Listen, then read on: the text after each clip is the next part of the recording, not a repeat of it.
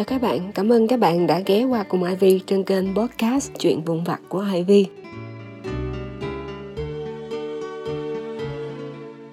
Theo mình được biết, một trong những cột mốc quan trọng trong hành trình thức tỉnh và phát triển tâm linh đó chính là mong muốn được chia sẻ. Maxim Gorky cũng từng nói, đời người chỉ sống có một lần, nên nếu bản thân mình không chia sẻ, không để lại một điều gì có ích với cộng đồng, thì hẳn là mình sẽ tiếc nối khi kết thúc lần làm người này. Ivy không phải là người giỏi ăn nói, cũng không hề có một giọng nói hay. Nhưng Ivy vẫn muốn chia sẻ về những gì mình đã học được, đã trải nghiệm được, có thể giúp các bạn một phần nào đó bớt cô đơn hơn trên hành trình của mình. Ivy thật sự muốn bạn hiểu rằng bạn không cô đơn. Có rất nhiều người ở ngoài kia cũng đang chênh vênh trên hành trình của riêng mình, mất lòng tin vào bản thân và cảm thấy là mình không giống ai. Ivy ở đây để kể cho bạn nghe và để nghe bạn kể bản thân mình đã được thôi thúc rất nhiều để thực hiện podcast này. Tất nhiên, thế lực đầu tiên là thầy dạy podcast của mình rồi. Nhưng nhiều sự cùng đến khiến mình tin rằng mình cần phải làm. Cho dù mình có làm không tốt, chỉ cần có thể giúp đỡ được cho một người thôi thì cũng là một điều rất là tuyệt vời rồi. Mình xin mở đầu bằng câu chuyện của chính mình. Cách đây hơn 2 năm, mình lần đầu vượt qua được một cái vực rất sâu trong cuộc đời của mình. Lần đầu mình đối diện mình cũng không rõ là các bạn trầm cảm sẽ có cảm giác như thế nào, nhưng mình mượn tạm từ trầm cảm để miêu tả về những cảm nhận của mình lúc đó, để các bạn có thể dễ mường tượng hơn. Mình không nhớ là đã có sự kiện gì đã xảy ra hay không, nhưng về cơ thể vật lý và tinh thần của mình thì đã tổn thương rất là nhiều thời gian đó mình phát hiện ra là mình mắc một căn bệnh mãn tính. Tuy không quá là nguy hiểm, nhưng nó khiến bản thân mình nhìn nhận lại về những tổn thương của bản thân. Mặt mình nổi rất là nhiều mụn đến mức mà mình không thể nào kiểm soát được. Mình cũng hay đau bụng, ăn không ngon miệng. Cảm giác như là nội tạng của mình nó bắt đầu đình công cả lũ vậy đó. Lúc đó thì mình cũng thường xuyên bị kiệt sức. Công việc thì không hiệu quả, còn tủ lượng thì cũng kém đi kiểu như là dù uống không nhiều nhưng mà vẫn bị sập hồn bất thình lình à đợt đó như là mình cũng nôn ra máu nữa. Giờ ngồi liệt kê lại, mình cũng phải nói là mình rất rất rất rất là biết ơn bản thân mình. Lúc đó đã dám gạt bỏ một số thứ ra khỏi cuộc đời để cứu chính mình trên cái bờ vực đó. Khi đó mình có một công việc làm thêm, hơi hơi không hợp với mình và khiến cho mình đôi lúc có cảm giác rất là stress ừ, rồi mình được tham gia một cái lớp học ở chính nơi làm thêm đó.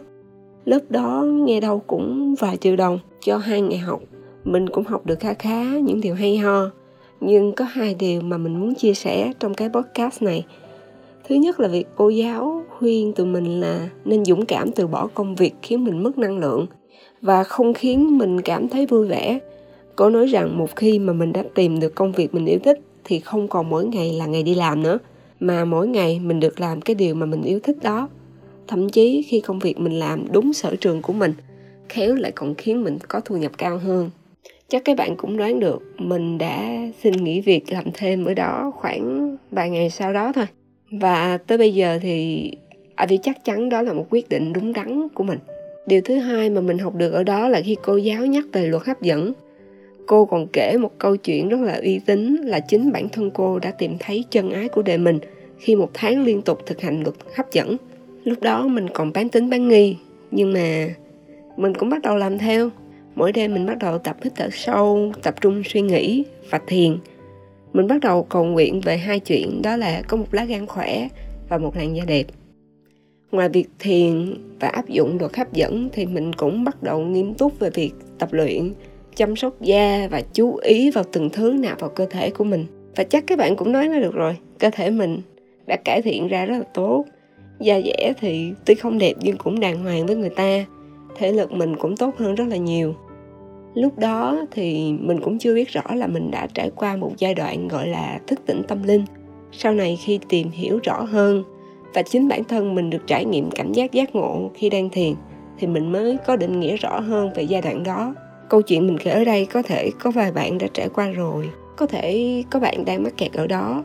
Nên Ivy hy vọng rằng qua kênh podcast này, với những chia sẻ của mình thì có thể cùng bạn vượt qua một khoảng thời gian khó khăn nào đó trong cuộc đời. Mình biết là đã có một kênh podcast tên là chuyện vụ vật của chay cũng bàn về khía cạnh này.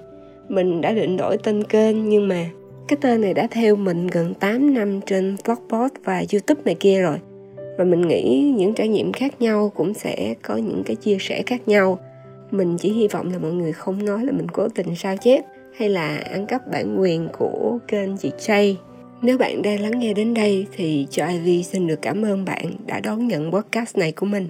Mong là bạn sẽ tiếp tục cho phép mình đồng hành cùng bạn trong những chiếc podcast tiếp theo. À, mà Ivy vẫn đang chờ nhận được chia sẻ của các bạn qua email chuyên vùng vặt của ivy a gmail.com. Hẹn gặp lại các bạn. Ivy chúc các bạn có một đời an nhiên, một trái tim bình yên.